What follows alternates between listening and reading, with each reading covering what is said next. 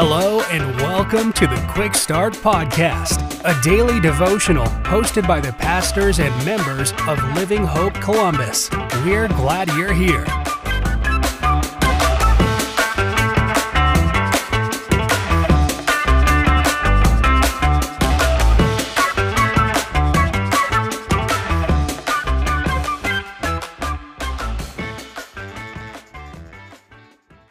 Well, hey, everybody, thank you so much for tuning in today to yet another episode of our Quick Start podcast.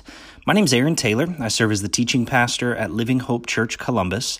And our passage for today is in Genesis chapter 2, verse 3. God's word says this God blessed the seventh day and declared it holy, for on it he rested from all his work of creation. I've noticed a common theme with a lot of people. And it's when you ask them how they're doing, especially if it's early in the day. What's the typical response? I'm tired. I'm so tired.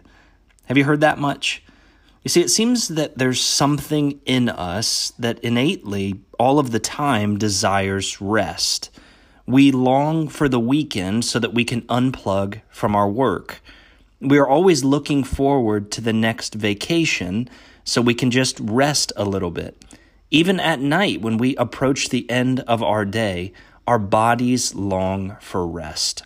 And what's interesting is rest seems to be hardwired by God into the human makeup. At the end of his six days of creation, we see God model this for us. Here in Genesis 2 3, what does God do? God rests from his work. Now, did God need to rest? No.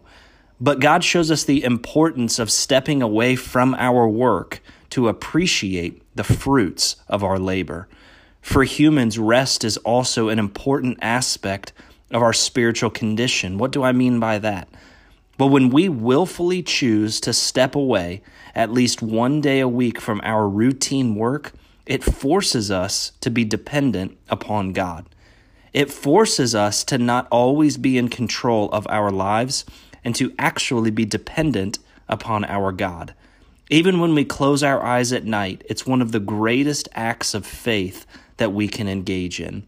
Because while we are sleeping, we are trusting God to watch over us. While we are resting, we are trusting God to take care of us. Friends, the simple truth from the scriptures is this we need rest. We need to unplug not just as an act of recharging, but for the follower of Jesus, rest is an act of faith. I hope that encourages you today. Thank you so much for tuning in. Have a great day.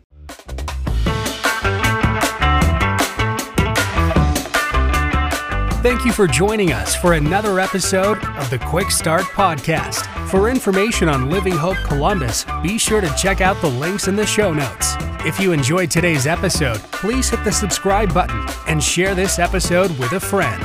We look forward to you joining us next time.